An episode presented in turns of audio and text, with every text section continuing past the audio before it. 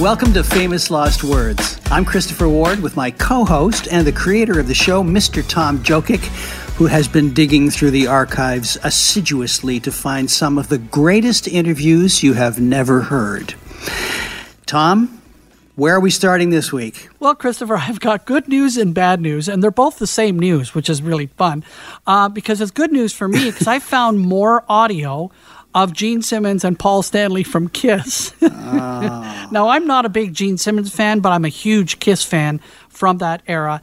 We've got a couple of interviews from Gene from 1976 and 1979, and we've uh. got more audio from Paul Stanley from 1999. And even you will have to agree, he's actually pretty likable in this one, and it's hard to believe uh, that these guys know each other in any way, shape, or form. I'm going to dig out that picture I took in your office of all your little kiss dolls just to prove to people that this guy is not. He's no pretender when it comes to kiss love. He is no. part of the army, big time. Well, absolutely. He might be and, you know, a general in the Kiss Army, I think. That's. So. I am not a general, but at the time, I really loved it, and you know, I still love those songs that I loved then. Um, but the funny thing is, is when I first really loved Kiss, I hadn't even seen them at that point. And it was on the radio, and the song Shout It Out Loud came out in 1976, maybe early 77. I'm, I was, you know, in my dad's car listening to it, and I went, what is that? I love that. I love how powerful that vocal is. I love those harmonies. I love the big sound. And then I find out that it's Kiss, and I didn't really know them. I vaguely knew rock and roll all night at that point and I was just blown away by the sound of that song. And then I saw them and I went, oh, that's cool. And it just took mm. off from there. And then I bought all their albums. And I, I, I had like 15 albums by 1980. And I started, um, I, I was a fan of theirs starting in 1976. So I just went crazy. So this was a big yes, you did. for me. well, you know, for me, it's not so much what is that, it's why. Yeah, yeah. Well, no kidding. And that's not all we have this week, right, Tom? That's right, Christopher. We've got some really great clips of Roger McGuinn of the Byrds talking about that band's biggest songs. It's interesting how a band's history can be told through its discography, but you'll hear just that. Also, I knew that the Byrds were influenced by Bob Dylan, but I didn't really realize how they influenced Dylan himself. It's a really cool story. And I just want to take a second to remind you that our archives are stuffed with interviews from all genres of artists. We have David Bowie in episodes 110 and 215. We have Prince in episode 107 and Lionel Richie in 506. A fantastic series of clips with Tina Turner in 202. Stevie Nicks in shows 120, 309, and 508. How about the 80s? We have Boy George in episode 107 and an entire 80s episode. That's show number 315. For more current artists, we have Rihanna and Taylor Swift, Katy Perry, Bruno Mars, Coldplay, and Lady Gaga. For hard rock, we have Motorhead, ACDC, Def Leppard, Rush, Iron Maiden. And just to cleanse the palate a little bit, we even have Meatloaf and KC and the Sunshine Band. Check out all of our past episodes to get caught up. Okay, Back to this week's show. Let's get started with Kiss.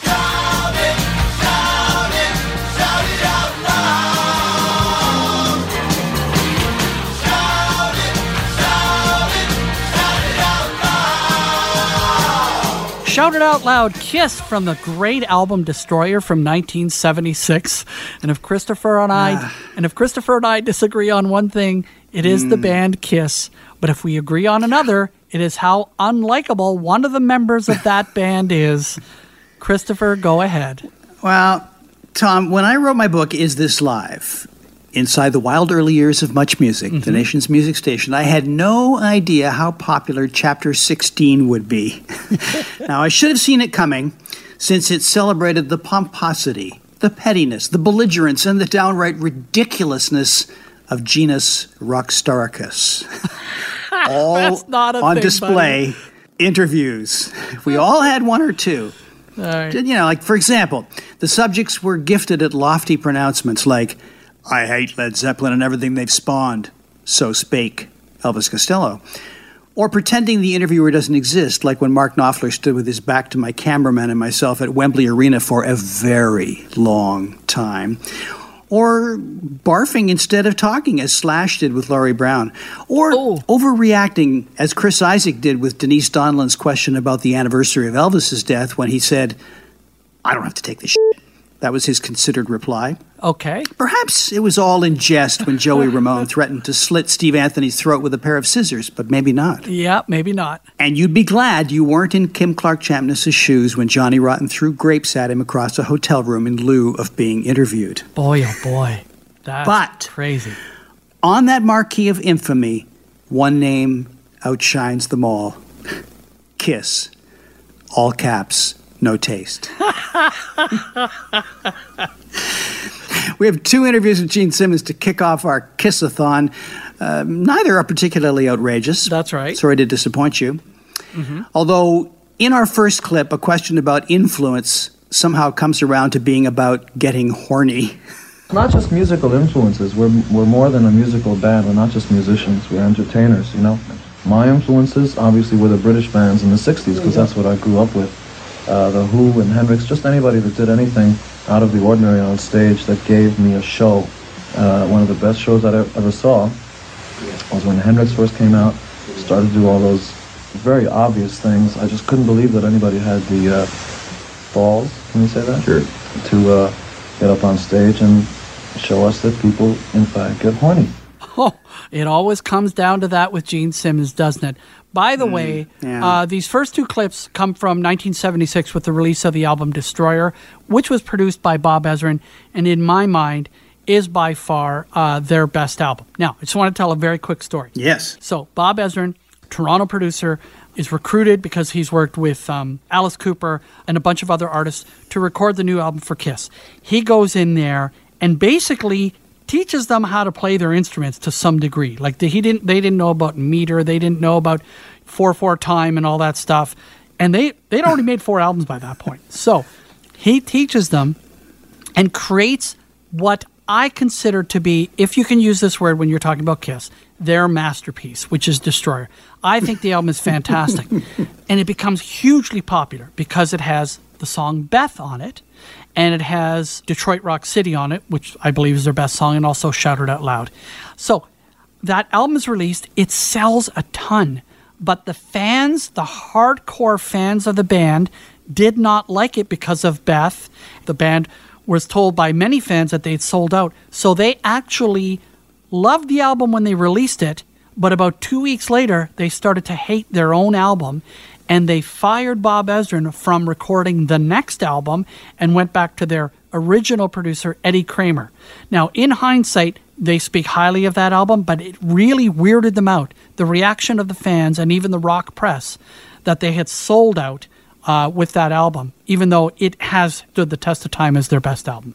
I'm trying to grapple with the concept of Kiss selling out. It's just it's a little it's a little abstract for me. okay. Nevertheless, Gene does talk about being commercial. You know, like like the Beatles. Look, the Beatles were commercial. Commercial means uh, people that go out and buy things, and you're obviously successful. What, what you're really trying to say is, did we intentionally come out and do that? Yeah. We intentionally came out and tried to be entertaining for basically that reason. Uh, we didn't want to be another band that, st- that got up on stage in their denims and strummed folk guitars uh, that couldn't project more than 10 rows back. We want to project a thousand rows back so that the last kid in the last row in the highest seat in the back of the Maple Leaf Gardens in Toronto can get off on the show. Yeah. That last kid that paid 750, 650 for that seat has got to enjoy the show as much as that first kid sitting up front. We spare no expense in making sure that our show is the best. Okay, so let's unpack that one a bit. Kiss being asked about being so commercial. So they were often dismissed by critics and the rock press because of the theatrics, and so they were often put on the defensive. But Gene is right. They did go all out for their fans, and for the first few tours, they spent far more on their stage show than they brought in. It was a money losing proposition, but those stage shows eventually paid off, and us fans loved it. Now let's leap forward to 1979.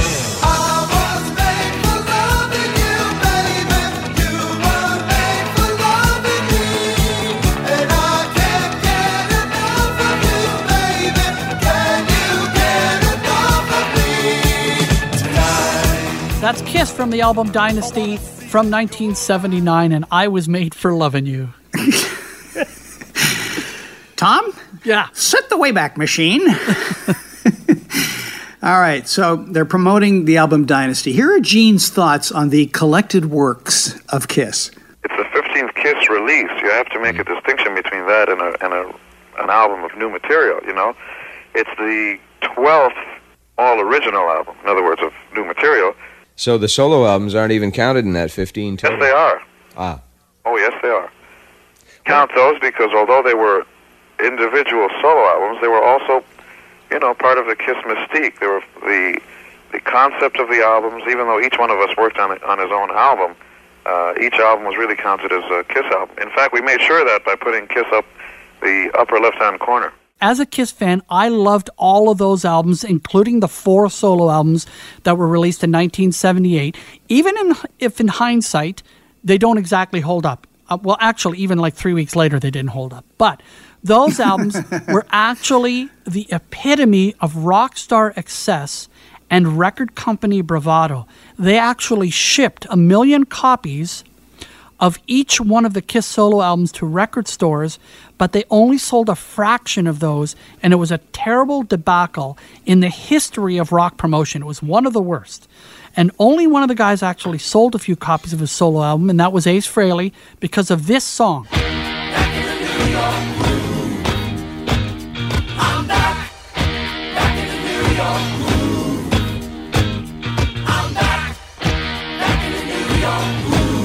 Ace Frehley from 1978 and New York Groove, a great song and the only hit from the four Kiss solo albums. So now you know, now you're up to date. Yes, whether whether I want to be or not. Exactly. You know, one of the things they had expectations for uh, their opening acts, but also for themselves.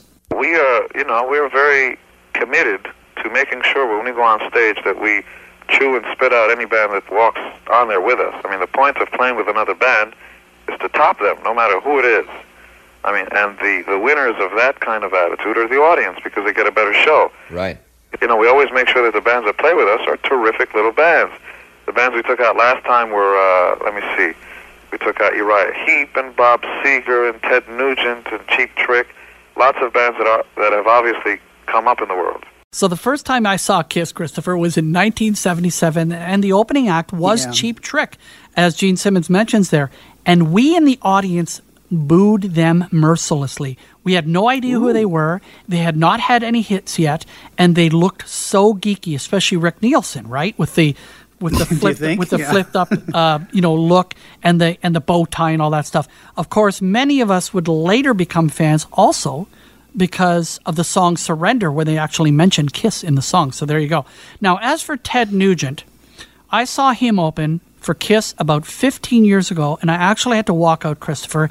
He was spewing some very, very hateful rhetoric from the stage. It was a lot of anti immigrant stuff, and it was truly terrible. And I had to get out of there until he was finished. I did not like that moment, and I haven't liked him since. Well, thank you for that. Yeah. So, just you know, thinking about this, um, what's like the worst example you've seen where you've gone to see a band and the opening act has just been destroyed by the by the audience? Well, we've talked about this before. For me, it was Joan Jett and the Blackhearts at the Second Police Picnic in Toronto, um, where she was on a card that included all new wave acts, everything from the Spoons to the Flock of Seagulls to the English Beat to Talking Heads, and then the Police, who were all considered kind of new wave. And Joan Jett was considered almost this heavy metal rock person and it didn't suit. Now in hindsight she has the bona fides to be there. She belonged there. But at the at the time we didn't understand. I was n- definitely not one of the people throwing apples and other things on stage because she was getting her band was getting pelted. And it was there's there was at least 30,000 people there and most of them were booing. And you know Wow. i might have not been happy to see her there but a lot of us were very unhappy with the, with how she was treated. But that was that was the one that stands out the most for me. Well, the worst treatment that I've ever seen an audience give an artist was Tom Waits at Massey Hall. Oh wow! He was the opening act for Frank Zappa, hmm. and he got eaten alive and had to leave the stage after a few songs. It was just It was brutal. That's awful. I know, but not that much later, like within a year or so later, he came back and triumphantly was opening for Bonnie Raitt, and he put on a phenomenal show, and he was loved by the audience. So That's he, great. hopefully that erased his earlier memory, and also on the same stage. So there you go. Tom, you've been telling me about a new podcast you've been listening to. That's right, Christopher. It's called No Sleep Till Sudbury, hosted by Brent Jensen.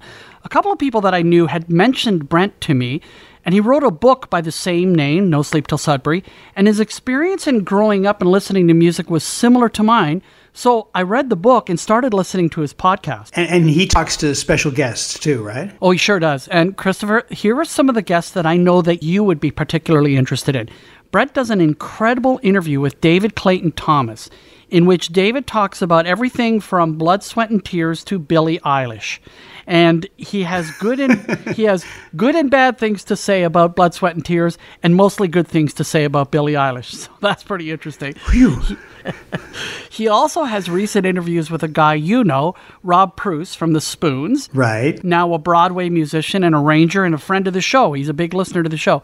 Marc Jordan, another friend of yours and friend of the show. He's talked to him. Rik Emmett from Triumph, and someone you may know a little bit, your former colleague Erica M from Much Music. Ah, E squared, yes, my buddy. E squared. Oh, I love that. I love that. That's actually a very, very recent podcast. I haven't even heard that one. Uh, that's how new it is. So uh, I'm definitely going to uh, to have a listen to that one. well, I am definitely going to have to check this out. That's No Sleep Till Sudbury, wherever you find your favorite podcasts. All right, back to the Gene Simmons interview. Let's see uh, what else does Gene have to say here, Christopher. Well, he confirms for us the fact that yes, they're rich. That's right. When a lot of bands go uh, and retire to their villas in France or wherever, uh, we've decided to, to live in New York, stay there, and you know, record albums and go out on tours. That's what makes us happy. The truth is, we didn't, we really don't have to do this at all. Uh, obviously, we could, uh, you know, if, I guess if we wanted to, we could go to the moon and buy it or something. But that's not really what makes us happy. What makes us uh, happy is being up there on stage and seeing the adrenaline rush that an entire audience can have, and that gets us off. I mean, it's a legal kind of high. You know, Gene was not very much into drugs and alcohol, but a couple of his bandmates were, and that caused a lot of friction in the band, uh, which is likely why Ace Frehley and Peter Criss were the first to leave. Not only did they leave, they actually had to sell their characters, meaning their makeup and costume design, back to the band so that their replacements could wear them. Oh, that's cruel. Well, I know. I, I hardly. I don't know if I can carry on. Knowing Please this. do. Ta-da! Meet the servants of the people. But first, Gene is asked if they will ever take off their makeup. No, we will never take the makeup off. Not as long as people want us to keep it. Ultimately, that's really what it comes down to. We are the servants of the people. It's a kind of a corny, awkward phrase, but that's the truth. Without people out there, there's no reason for us to exist. Our main purpose in being around is to is to be able to play for people. At the same time, you have admitted in the past that you're manipulating, that you're creating something in order to cash in on. Well, the truth is, we don't have to do any of this for money. Not anymore. Yeah. So they would continue to wear the makeup and costumes for another four more years, and when they took off the makeup for about 10 years, and it's funny, but when the makeup came off, I checked out, even though they had some pretty big hits in the early to mid 80s. But once that came off, I just went, well, I don't really like their new stuff anyway, so I'm out. And I didn't come back to them until 1996 when they reunited in full makeup and costumes for their reunion tour. So there. Oh, Tom, true to form. This is great. Confessions of Tom Joe Kiss fan at large. So, okay, moving from Gene to Paul.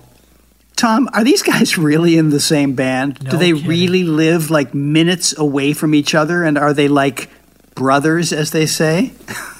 Paul Stanley was in Toronto in 1999 for an extended stay as he starred in The Phantom of the Opera. And he joined your morning show, Tom. Yes, you can hear me laughing in the background as Roger Ashby, Marilyn Denis, and Rick Hodge chat with him. And we really did have a lot of fun with him. Uh, and it was first thing in the morning, right? It's a, it's a morning show. And of course, rock stars aren't used to being there. So have a listen to this. And now, ladies and gentlemen, would you please say hello to Paul Stanley? You're so surprised that I'm here on time. Well, know? most most uh, um, people of your stature are never on time. Well, you know, most people of my stature haven't gone to bed yet.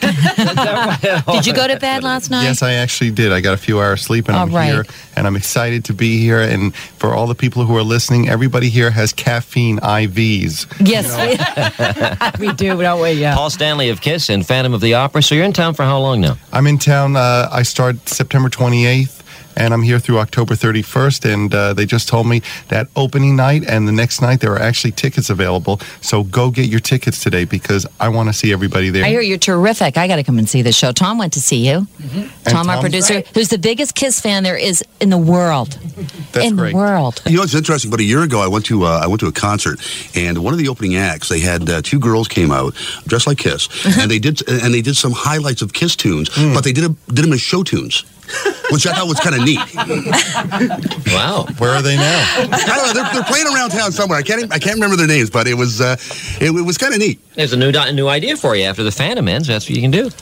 You know, Hey, Paul. I, I was trying to wonder why it was worth getting up this early, and now I know. Now you know. What are you going to do once uh, Phantom uh, ends? Um, there's going to be a, another Kiss tour, uh, although All I'm right. not quite sure when, and then I'm supposed to also do uh, Jekyll and Hyde on Broadway. Oh, really? Wow. so great. that's that's what's coming up next. Well, that's exciting. So, is that uh, what next year or a Uh, year yeah, after? that'll be after after New Year. I should be doing Broadway. Excellent. So this this is your future then. You, you want to be doing this stuff. Well, you know, I got to pay the rent. You know. This is Famous Lost Words. I'm Tom Jokic with Christopher Ward. Still to come, one of the most influential bands of the 60s and one of your favorites, Christopher. But first, let's continue with our 1999 chat with Paul Stanley of Kiss. Here's Roger Ashby and Marilyn Denis. How did the role of Phantom come your way? It was interesting about um, actually about 10 or 11 years ago when I was in London, I saw the show and just thought it was amazing because, you know, some people have these ideas about theater being very polite and everybody's there in white gloves and ties. And, you know, at least in London, you know, theater is much more for, for every, every man. You know, it's something that you do as readily as you go to the movies, you know, to see films. So, I thought it would be great for you know it would be something great that I would love to do because it's just a great piece of theater. So, um, about eight or nine months ago, I got a call. Was I interested in doing Phantom in Toronto? And I said absolutely. And they said, well, you got to go to New York and audition for uh, Andrew Lloyd Webber's people and Hal Prince's people, which is I am. You know, not to brag, but I haven't auditioned for anything in quite a while. But I said, not a problem. Went to New York and uh, auditioned. They said, you're it. When can you do it? So that was the start of it. And uh, the first run was absolutely phenomenal. Did 80 shows and um, 80 standing ovations. And when I first saw the people stand up, you know, I was amazed because I thought, well, are they leaving early?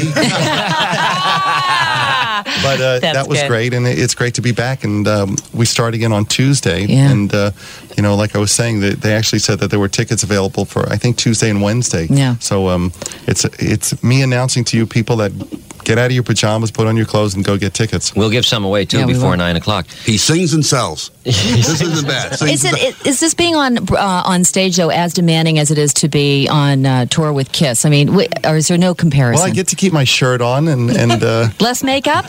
less, less, less makeup. In which one though? Wait a minute. Wait. I wear lower heels, you know, but but it's it's it's tremendously demanding. It's a, a whole different discipline to do a show like that, and uh, you know, when you're doing eight shows a week, you really have to, It's to discipline yourself. You got to get sleep, you got to eat right, and um, you know, you're really under a microscope every time you step on stage because there there are key uh, key moments in the show where it's really just you and an orchestra, and. Uh, you know, when, when people are paying that kind of money, they really deserve to see something great. And besides Phantom being a great show, I'm, I'm determined that every night I go out there, you know, people are going to walk out after the show and say how great it was. What did your what, did your wife have anything to say about your performance? Yeah, you know, she's seen the show before, and it, it was. Uh, uh, she's an actress, and when she saw the show, she quickly forgot it was me. And at the end of the show, you know, she was in, you know, in tears. It's a, it's a, a really moving show, but it's very exciting. And for anybody who hasn't seen it, it's, um, it's better than a whole lot of films that you could go see. It's a, it's just a great piece of theater, and there's great special effects, Yeah. and uh, the story's great, the music's great, and I wouldn't be up this early if I didn't think it was great.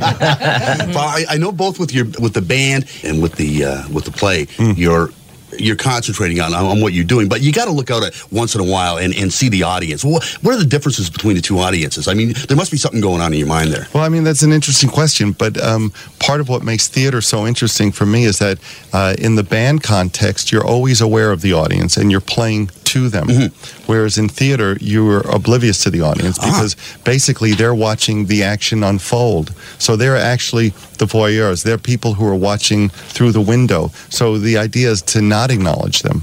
So I usually don't see the audience till the end of the show. So with the band, you're the voyeur. Ab- absolutely. Yeah. You know, there, there's this. You know, it's as interesting to watch the audience as it is for the audience to watch the band on stage. But mm-hmm. when I'm doing Phantom, I'm pretty oblivious to the audience mm-hmm. until the end of the show. Oh, I really like that clip. He's so funny and charming and intelligent. Paul Stanley from Kiss, but he really does have that rock star confidence. Nevertheless, he's very likable. Why don't you marry him then? What, are you, 12? I know you are, but what am I? Oh. Here we go. Okay, let's keep going, buddy. Let's keep going. So, along with some questions from the uh, audience, Marilyn Denis asked Paul about his Kiss memorabilia collection and got a very saucy reply. We've got somebody on the line who wants to say hello to you, Paul. Hi. Hi. What's your name? It's Veda. Veda, where are you calling from? Scarborough. Okay, go ahead. Paul, hello. Hi, sweetie. I just want to say you're, you're a fantastic performer, Thank you so much. and I want to ask you: Is this going to be Kiss's final tour?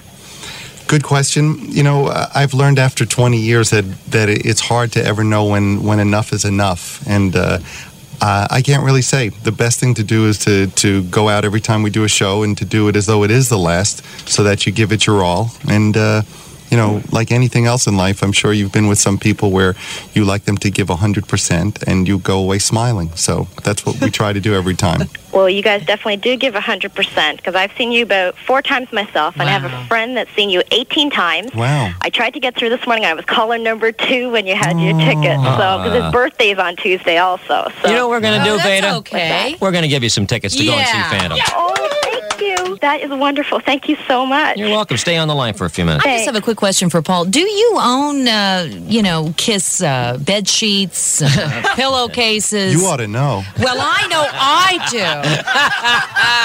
do. Good one. So, did you did you think that was silly when they when they started marketing all the Kiss stuff, like the dolls and the this and the that? Or I what? was amazed by it. You know, so my first reaction was was more bewilderment. You know, I couldn't imagine that people were, were putting it out, and I was amazed that people were buying it. But uh, nowadays, some of the, the old memorabilia is worth a fortune. Yeah. It, it really is, is worth a lot of money, and it's. Uh, I- I'm amazed. You know, it's amazing to be part of a band that has the kind of history and, and has broken as much ground. So, as do you have a lot of that stuff? I know you got it Absolutely, for free. Oh, yeah, good. sure. All right. Somebody called earlier and wanted to ask you about your wrestling experience.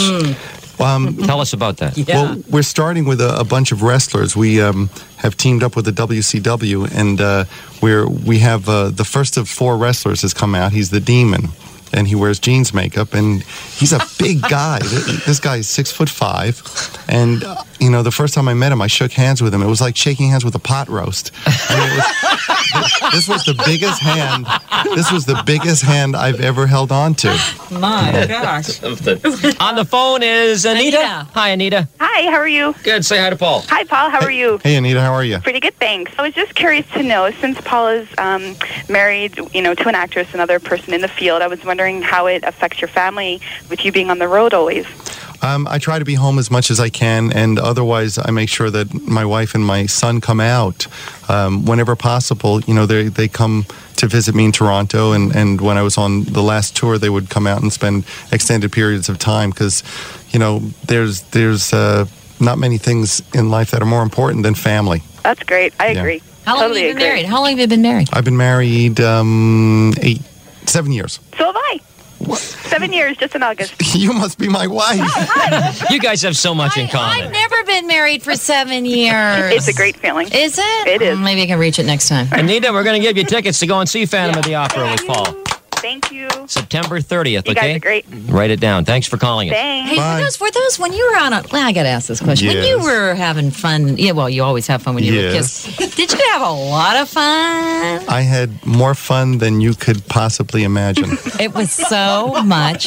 you couldn't fantasize the fun I had. The life of a rock Come star. on, you guys were all shy to Yeah, ask. That's why I had to sure. ask. It- Okay. It, was uh, it was quite the quite the thing. Actually, the funniest thing is that um, the very first tour that we went out on was in Canada. Oh, And yeah, um, I remember I was living home, and my dad actually drove me to the airport. And uh, How old you know, were you? I- I was 25. I was living cheap. I was, you know, I was sleeping on the sofa. Yeah. But it was really funny because they drove me to the airport, and I have, you know, it's kind of like driving your kid to a bordello. Oh dear. okay, so there you go. Both Paul Stanley and Gene Simmons did revel in their rock star status and their interactions with their female fans. Well, Paul responded to a question about the influence of Kiss. Everybody from Pearl Jam to Garth Brooks, very influenced by Kiss. Mm. Um, how does it make you feel? It's amazing because you know when you start off with something that you believe in, it's amazing when when you see the impact it has on other people. Mhm. You know, it shows you that you were right and that it was worth fighting for something. You know, it's real important for everybody in any walk of life to to you know pursue whatever they believe is is what they should be doing because there's always somebody to knock you or tell you you can't accomplish something. Usually the people who tell you you can't accomplish something are the ones who failed. So you're better off just following your gut instinct and I'm here to say that, you know, sometimes that can turn out real well. Oh, it's great. Sure. Yeah. You guys, how's Gene Well doing? He's great. Just What's spoke to him yesterday. Yep. He's uh, in LA and he's uh, um, working on a whole bunch of projects while while um, we have some downtime. Uh-huh. And uh, he's great. He lives literally three minutes away from me.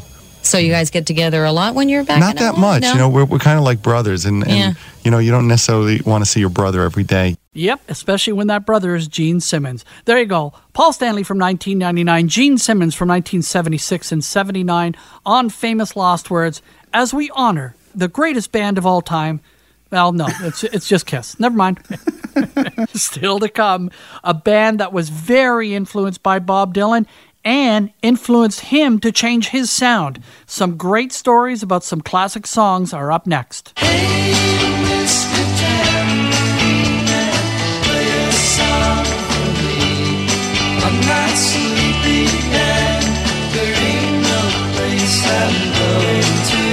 From April of 1965, that's The Byrds and Mr. Tambourine Man, written by Bob Dylan.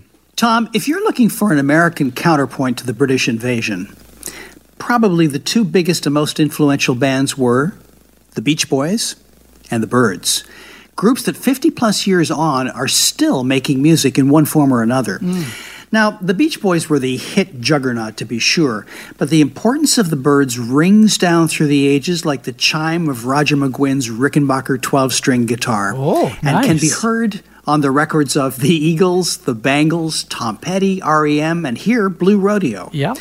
A big part of their legacy is an amazing collection of brilliantly written or covered songs that went a long way to establishing movements like folk rock, country rock, and the more short lived raga rock as personified by the hit Eight Miles High. Oh. So, more than any other band, I think the Byrds brought folk music into the mix with their Dylan covers like My Back Pages, Chimes of Freedom, All I Really Want to Do, and their masterstroke, Mr. Tambourine Man. Today's interview is with bandleader and still leader of the Byrds, Roger McGuinn. He walks us through a collection of some of their greatest recordings, starting with the one that launched their career. Well, starting with Mr. Tambourine Man, the first time I heard it was on a demo tape or demo uh, disc uh, with Jack Elliott and Bob Dylan, and we just went bananas. We thought it was great, you know, and we all took uh, lots sort of to see who'd sing the lead on it and everything, and I ended up being the one. Because I'd known Dylan back in the village, and it, it was, uh, I guess that, that helped out or something. In any case, um, Dylan couldn't release it that year uh, because uh, of contractual difficulties. Having Jack Elliott on the, on the record, you know, back in those days, he couldn't uh, he couldn't put out two different artists that were on different labels at the, at the same time. Now you can very easily, no problem at all. But back then it was a drag. So we had the edge of about eight or ten months, and we uh, we recorded the song and got it out before Dylan did, which was a good thing to do at that time. It also convinced Dylan, I think, to go electric because he uh, had heard the Beatles and everything, but didn't see how his music could fit that way, and so it was sort of you know my innovation to turn his music into electric rock and roll kind of music. These are great clips, Christopher, because we are hearing about some mm-hmm. pretty important moments here. Specifically, the start of the electrified folk rock era. Yeah. And the Byrds were very important to that. And he even mentions that Dylan was inspired to go electric after that. Imagine that. You cover a Bob Dylan song, and Bob is so inspired by your cover of his song that he changes his direction. Wow. Well, that's what it says in the history books. Yeah. Uh, I'm sure, I think the influence went both ways, let's just say. Yes, for sure. Um, their follow up, Turn, Turn, Turn, had an unusual provenance by any standards. It was written by folk great Pete Seeger from lyrics that are almost verbatim from the book of Ecclesiastes in the Bible. Turn, Turn, Turn was a big favorite uh, of mine. Uh, as a folk song, I was a folk singer, and I, I worked with Judy Collins, and I worked on her third album as the uh, musical arranger.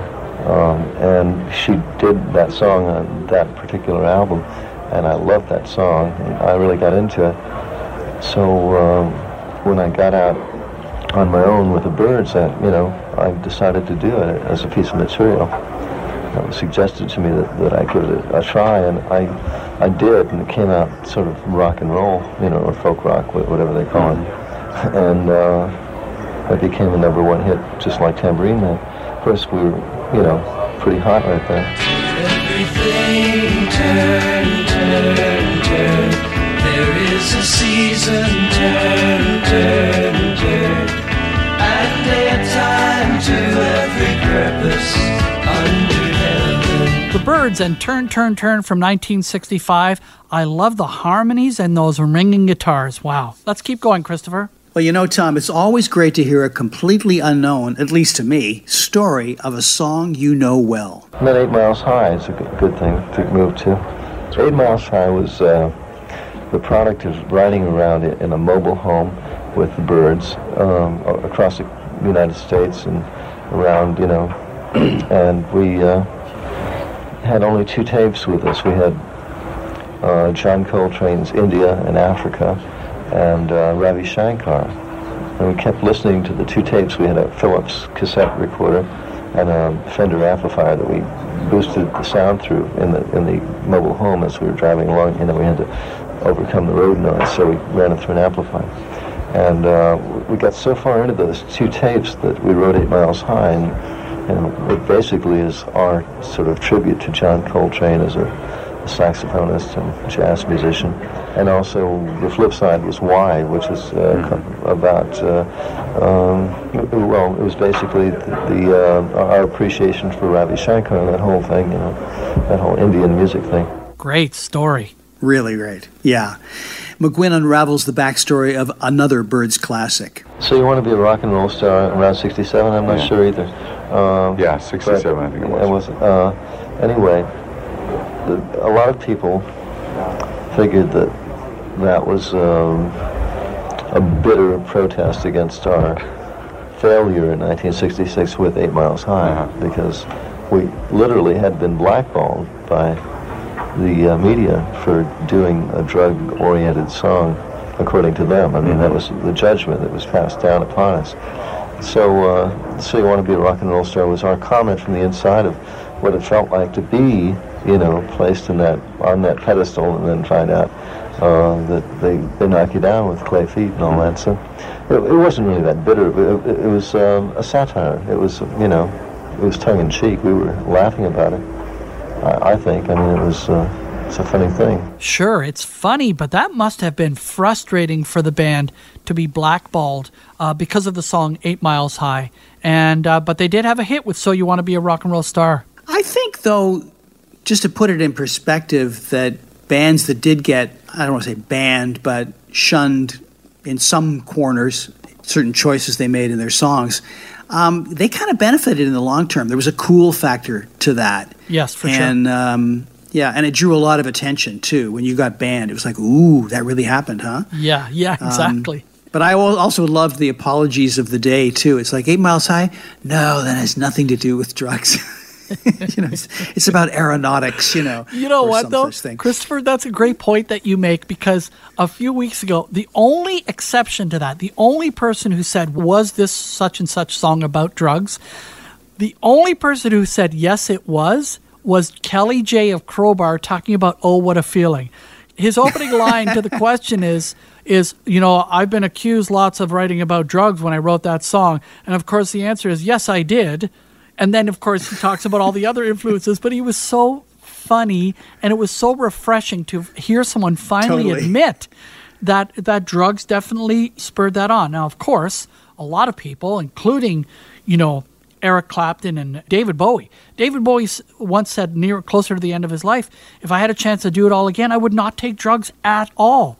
It did not help. It hurt way more than it helped. So I just want to definitely say that Hmm. because in hindsight, a lot of them did say that it truly was no help to them. That's a long conversation there, but it Uh-huh. definitely was uh, of the culture of the moment, shall Yes. we say. For sure. The Byrds came to be associated with a movement somewhat by accident. Well, when we did protest songs, they were usually Dylan songs, and he was sincere about them, and we were too when we sang them, but we didn't do them specifically for their protest value.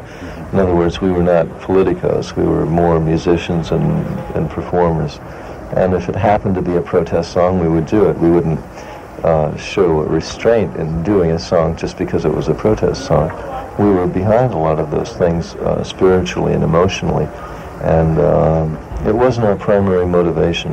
That's a great point. They saw the value of those songs, probably mostly as just great songs with great lyrics, but they weren't necessarily protest singers themselves.